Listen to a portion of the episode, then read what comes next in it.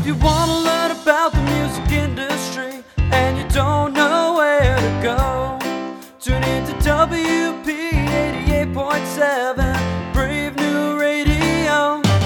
We got managers, producers, record labels,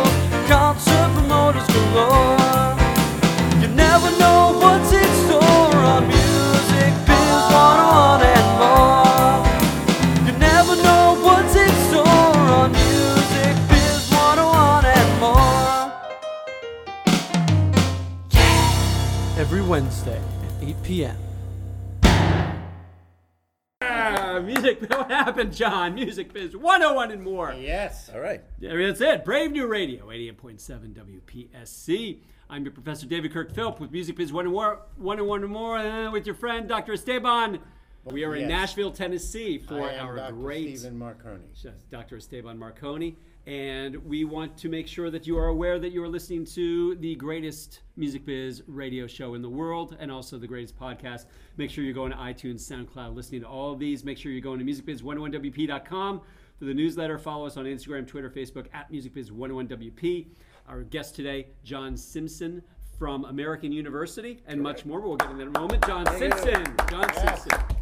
Our student co-host is Devana Apravado, getting her MBA in music management from William Paterson University. Tomorrow, Devana, yes, she graduates very soon. Yes, she's. When you listen to this people live, that she has been a graduate. At the moment, she's not a graduate, so she can still screw things up.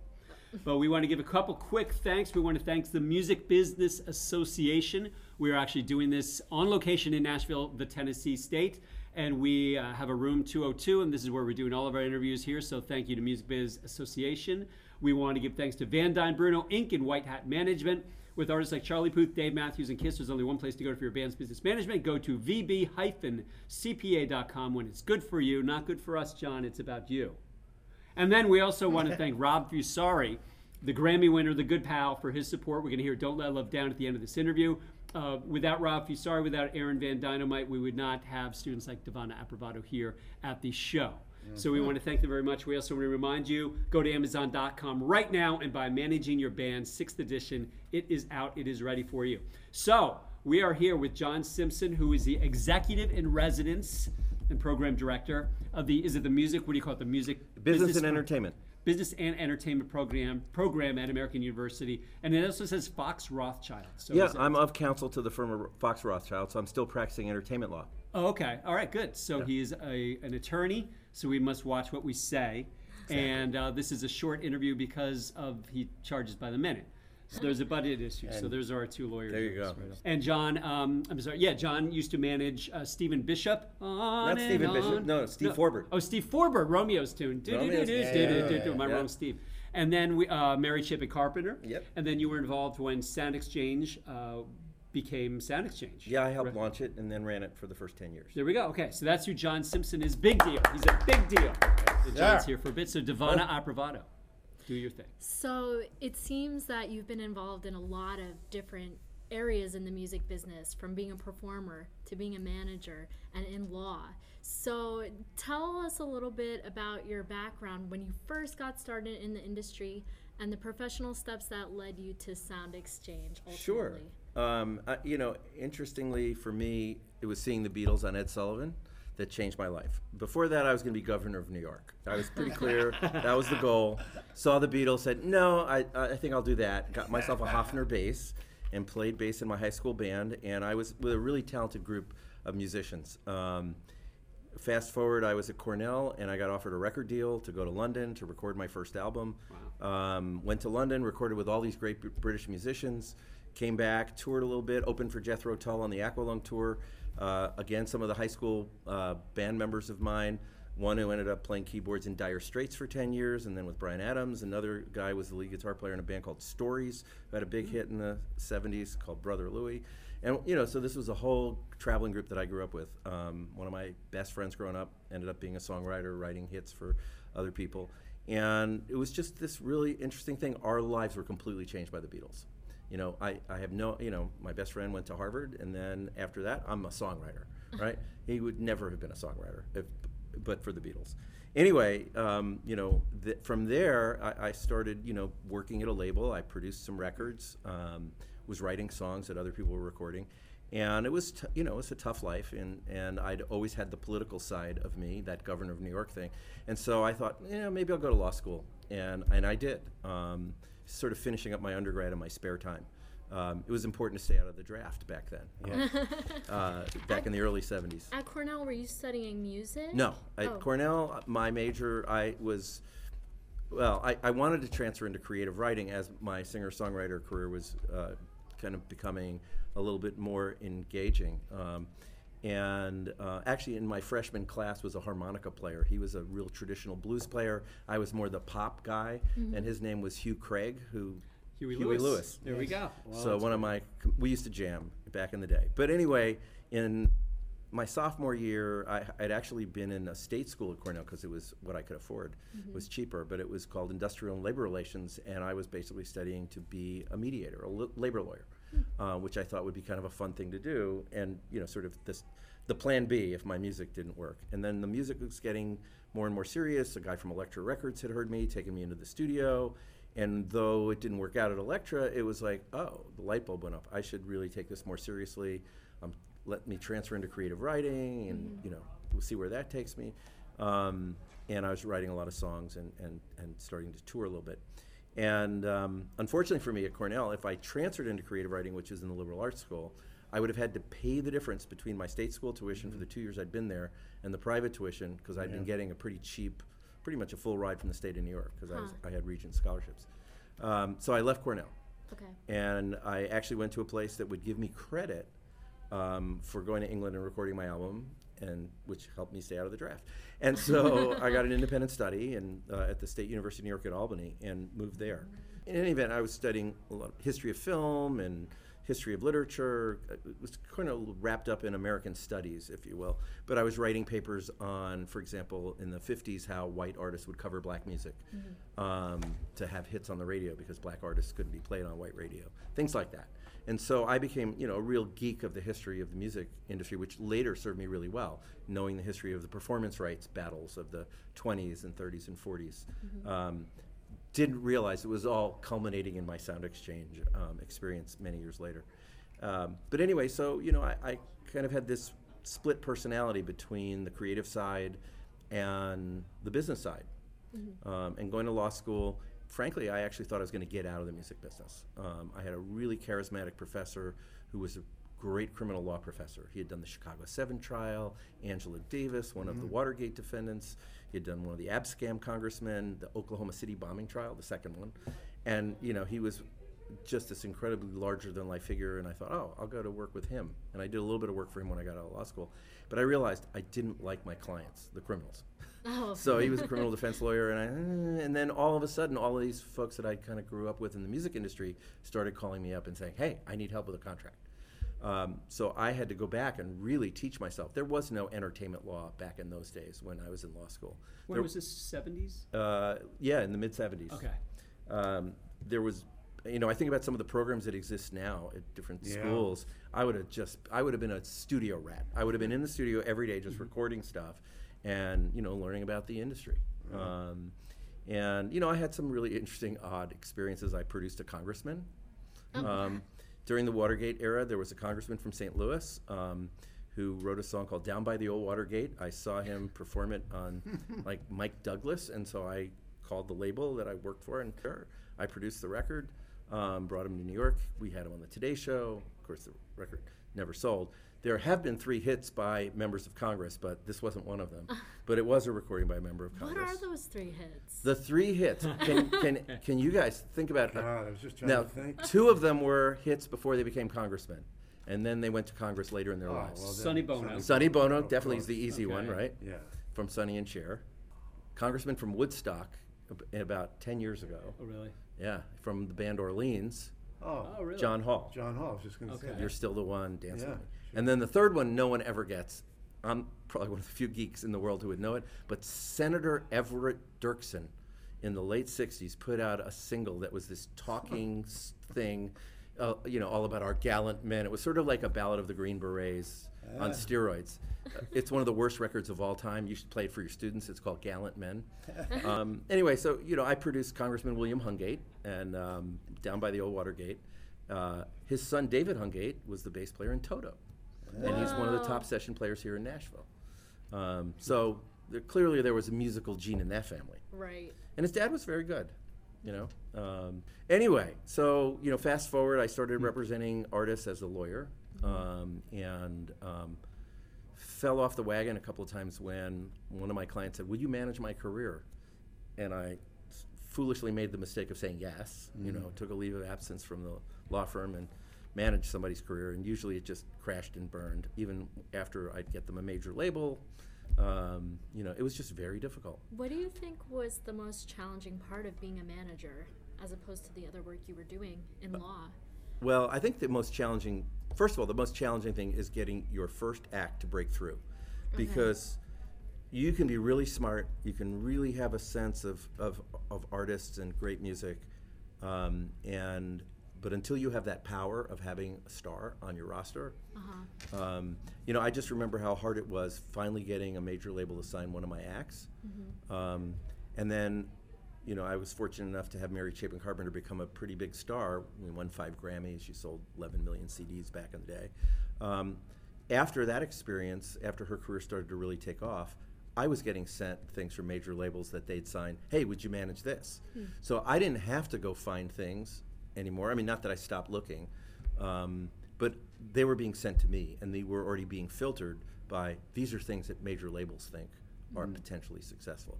Now, having taken an artist like Mary Chapin Carpenter, who, by the way, is from New Jersey, you guys' home state, um, because she was kind of an odd fit in country music, we always got the really difficult ones. You know, like they never sent us the easy, the guy with the hat on the horse, you know, who'd play 300 nights and make us a fortune. We always got those really hard to figure out artists like, can you plug this in here? Can you get this? Can you do that? But I think, you know, from my perspective, the hardest part about managing, um, you know, is just that of understanding your artist so thoroughly and being on the same wavelength so that you can take that vision that they have um, and figure out how to plug it in because they're not always the best at figuring out how to do that. Um, they, there's usually a purity to what they do and th- they don't want to be worrying about labels. They hate labels right? You know i'm not this i'm not that. Um, Right. i remember one time um, when she got signed to Columbia Records, Mary Chapin Carpenter, you know, the someone at the label said, "Hey, we're thinking maybe we should call her music country and eastern." And we were like, "Oh my god!" you know, as opposed to country and western. Since she was an Ivy League kid, you know, from New Jersey, like no, you know. So you got to sometimes just ha- you know have the sense of going, "No, that's not going to work." You know, she's a singer songwriter. That's enough, right? Um, so I think you know that I think ultimately is your biggest challenge as a manager is making sure you understand that vision, then execute it. Um, and I, you know, and I think you have to be. I think the the real challenge on a day to day basis is you can't forget the small stuff, yet you've always got to be looking at the big picture. And frankly, I had a wonderful partnership because I had a partner who loved dwelling on the small stuff. Okay. So I got to think the big picture, and and that was probably what I was better at. Um, anyway, um, trying to create, you know, what was the right marketing campaign? What was the right approach to taking something and making it bigger than it was? You know, the other thing about being a manager is that every day is a completely different day than the day before. You know, because some days you're a psychiatrist, and some days you're a travel agent, and some days you're a negotiator. You know, I mean, every day is going to be different, and that's exciting. Um, you know, the other thing is you get to pick your clients. Um, so you're not working at a label where all of a sudden you're told, "Oh, work on this project," and you go, "I really don't like that record." And maybe that's a good skill to have, though, to be able to work on something that maybe is not your cup of tea. But for me, as a, an entrepreneur, as someone who was trying to start a business, it was like I only really wanted to work on things that excited me. Right. Mm-hmm. I learned the hard way that if I wasn't willing to get on a table and scream at somebody that pay attention to this because this is the best thing you, you've ever heard, that it wasn't worth doing. Hmm. Because if I wasn't willing to do that, put my neck on the line for it, hmm. why was I doing it? Mm-hmm. Mm-hmm. You mentioned um, with the artists that you manage, they it would always get to a point where they crashed. It cra- the relationship, I guess, or the crashed and burned. Not always, no, not at all. Um, I mean, I think you know. Look, I think you have to go into any relationship realizing that there is more than likely going to be a time when you're going to part ways. Um, that's just the nature of the beast if you look around the industry. But there are some artists who've been with managers for 30 years. Um, And so I don't think you, you go into it with that perspective. I was saying if you don't want it to crash and burn, you better take care of all the small stuff because you'd be surprised what little small stuff can blow up and, and hurt you. Um, but if you're taking care of the big picture and they're having success, typically there's a good relationship there. It just keeps going. Um, but there is a time, I think, in, in, in careers where, you know, it's time for the artist to make a change. And so, I, you know, managing not is, is obviously a difficult business, um, and sometimes you have to make very, you know, crucial choices, um, which may mean family, you know, wife, children, that kind of stuff, um, lifestyle, where you want to live, um, and um, you know, there was a lot of pressure on me actually to move here to Nashville. Um, and I nearly moved here on three different occasions 1992, 1993, and 1994. Um, and never did. Um, and probably was a mistake from the standpoint of not opening an office here. Um, when I had, I was managing probably seven acts who were based here in Nashville. I mean, Mary Chapin wasn't based here. She was still living in the DC area, but her career was here. She was signed to Sony Nashville. She was booked by William Morris Nashville. She was published by EMI Nashville. So, you know, I was here every other week. You know, why not move? Um, but I had other, you know, I was really more a rock guy, and I had other bands that were based in New York. Um, and so for me, being in DC was sort of like the midpoint. Um, and I had a wife who was a doctor who had a practice in DC, so it was just easier for me to stay there and live and commute out of a suitcase. Um, but my wife, you know, we, we at one point it was pretty serious. She got a job offer to move to Vanderbilt and be on the medical faculty there, and we were ready to come. And who knows why we didn't end up here? Just one of mm-hmm. those accidents of history. Mm-hmm. Didn't find the right house. Couldn't get the kids into the right school. Right. Um, So then- but if that had happened, if I'd moved here, I mean, I, I probably would still be managing acts, maybe running a label, publishing company, but I never would have had the sound exchange opportunity. That kind of fell into my lap because I was in DC. Yeah, and that's actually what I wanted to talk about. So after managing, then you were on the ground level of Sound Exchange. So if you could talk a little bit about that. Sure. Well, if you go back to 1994 when I'm managing Mary Chapin Carpenter uh, and Steve Forbert and others, uh, the Recording Industry Association of America reached out to me and said, "Hey, we've got a new campaign to get legislation passed to get recording artists paid from radio play." And I said, I'm in. You know, I know the history of this, and I said, yeah, happy to help. Got Mary Chapin. I reached out to Sheryl Crow's manager, got Sheryl Crow on board. Reached out to Billy Joel's manager, got him on board. Uh, it grew to be about 150 artists who signed on to this campaign. Um, we finally got passed in 1995 the Digital Performance Right and Sound Recordings Act of 1995, or the DPRA, the shorthand, which gave recording artists in the United States and the labels their very first performance right of any kind. Now, we didn't get the full performance right. We didn't get radio broadcasters. And in fact, what ended up happening was the broadcasters basically said to Congress, "We don't want to pay. We're, we promote. We promote. We help sell records." Mm-hmm. And but the broadcasters, you know, light bulb went off like, "Oh, but if digital people have to pay, we're going to saddle our future competitors with a royalty we don't have to pay. So we're going to have a competitive advantage." I'm sure that's what was going on in their minds. They never said that to us, but they came around and said, "Yeah, we'll help you get a digital right." So they got taken off the table because we couldn't win without them. Mm-hmm. And because none of the digital services were of any strength at that point, none of them really existed for the most part, we were able to get this bill through in 1995 for digital, satellite, and cable. So I was part of that coalition that helped get the law passed and you know had a very good working relationship with the recording industry at at that time, which mostly was known back then for fighting for well gold and platinum records, fighting for fr- First Amendment freedom, you know, and lyrics and things like that. When we had Tipper Gore, you know, trying to censor artists, um, and so they they hadn't really gotten into that battle between artists and labels where they hated each other. That hadn't happened yet. it was coming, but it, but it hadn't come to fruition yet. So you fast forward a few years um, in the late 90s, uh, I, and they reached out to me and said, hey, you know, you helped lobby for this. We're starting to collect money now. The law took effect February 1 of 96. We've actually got money in escrow. We're going to be building this organization. Do you know anybody who might be interested in coming on to do outreach to independent labels and artists? So we need someone, you know, to do industry relations.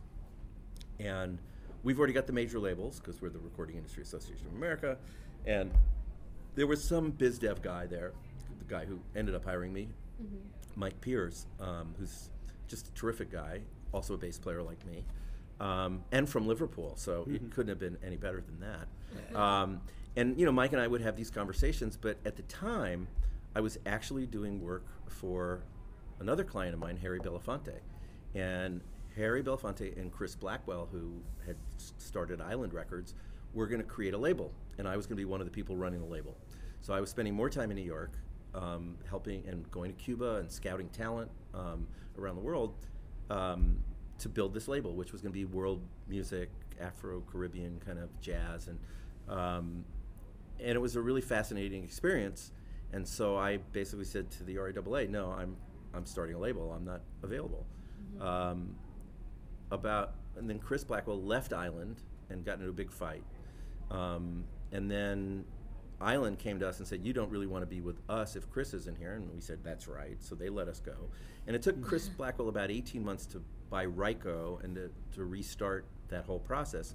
And in that during that process, we lost the artists that we were going to sign. Okay. So all of a sudden, I realized, okay, I'm at a label that's not putting anything out. So I called my friend and I said, "You still need somebody?" Yes. I said, "I'll come in and do it." So I started there um, in 2000, and my job was essentially outreach. uh, I can't remember my exact title, but uh, you know, more manager of industry relations, you know, independent label and artist relations. Um, and within it, and you know, I helped name it and helped it get up and running. And then very quickly, in that first year, it was determined that I should be running it. And so they asked me to run it. I said sure. So in June of 2001, um, I took over as the executive director and ran it from 2001 through December of 2010. Oh, okay. Yeah. So, in 2000, things were really changing in Mhm. terms of the way that people were getting music, as you're well aware of. So, how did that change the role and, and the different roles of your job at that point? Well, I'll tell you, it was really kind of interesting that you bring that up because we were going through huge change. Um, so, in um, 2000, so it was two, March 1st, 2000, I start working, frankly, for the RIAA. And I was, you know, an artist guy, and this is the trade association representing all the major labels. But I was there to essentially reach out to the independent community and the artist community to get them signed on to get this new revenue stream that was coming. Mhm. Um, in February, the month before I start, there's a huge blowup because the RIAA had tried to sneak some language into a bill, actually the prior, the previous November, to make sound recordings works for hire. Huh. And there's nothing in the copyright law before that that ever specified that a sound recording could be a work made for hire. And obviously, the impact of that would be that if they were works made for hire, the record label would own them forever, and the artist would never be able to get their rights back. Whereas if they were transfers, 35 years later, the artist would be able to get their rights back. so, they tried to sneak this language in. Not only did they um, get caught, but hired by the RIAA um, in early 2000 was the guy who had worked at the Senate Judiciary, the House Judiciary Committee, who had put the language in the bill. So it kind of looked like a quid pro quo, like he was, you know, getting payback for having done this. Um, so there was a huge blowup, and all these artists came to Washington. I was on the board at that time of the Recording Academy, um, you know, the Grammy board, and Mike Greene wasn't happy that I was, you know, in the room at the Recording Academy when they were talking about the work made for hire issue, and I'm like sitting there going, I'm on your side on this one. I, you know, you know that I'm going to work here at Sound Exchange, but this is not. I don't want any part of this Uh-huh. and it was a really hard place to be. Now, having said that, I was the very first person ever hired to work at the Recording Industry Association of America that had ever worked in the day-to-day music industry. They had all been primarily lobbyists and legislative people and you know lawyers, accountants, whatever they had, Uh-huh. but no one had my experience working in the transactional business. And so what was interesting was all of a sudden when there were issues that came up, it would be, um, hey, you know, what does Simson think about this kind of thing? And so all of a sudden Metallica sues a group of universities because all their students are downloading illegally from Napster. Oh, mhm. And so, University of Indiana puts on a symposium, and I was invited out. Well, someone from the RIAA was invited out. They sent me, so I go out to debate Sean Parker, one of the founders of Napster, um, and there were a few other people on the panel. And interestingly, I represented pre- previously a number of singer-songwriters who were based in Bloomington, which is a big music community. So there I am, and I have some of my songwriter friends in the in the audience and artist friends in the audience, and uh, we have this debate. And I think because I raised my head in that um, in that debate, about a month later I got subpoenaed in the Napster lawsuit. So they took my deposition, one of the shortest depositions in history. But you know, it was very interesting being involved in a lot of that s- change in the early 2000s um, and seeing essentially what really happened behind the scenes with Napster and the recording industry, and essentially Napster refusing to, to get licensed. Um, and you know, much much later, after they were going to get shut down, coming to the industry and saying, "Oh, oh no, no, we'll get a license now." And it's like too late. You should have come and gotten a license to start, because you know, what's Spotify but a licensed Napster, right? Um, maybe slightly higher quality because they get licenses. And we have to wrap it up. Oh, it was actually yeah, pretty good. But you know what's good is right after this, um, we have Linda Bloss-Baum Oh. of Sound Exchange, who will be the second half of this interview. Great. Oh, and great. Linda is actually an adjunct professor in my program. There we go. At American, At American University. University. Yes. There we go. So we need to thank John Simson. Oh, thank, Thank you. you. Great. Uh, we need to thank Devana Aprovato for making this happen. Thank you very much, Devana Aprovato. We need to thank Dr. Esteban Marcone for being who he is. and of course my co-host, David Kirk, Phil. That is I. And I want to thank you for listening. And uh, even though we're halfway through a show, instead of saying hello at the beginning of a show, we say at the end of the show, Adios! Adios. Adios! Adios. Adios. All right.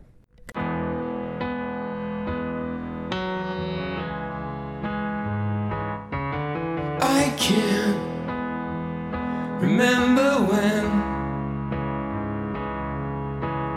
looked at me and cried, said something broke inside of you. My best friend, whatever come my way, you know I'm yours until the end.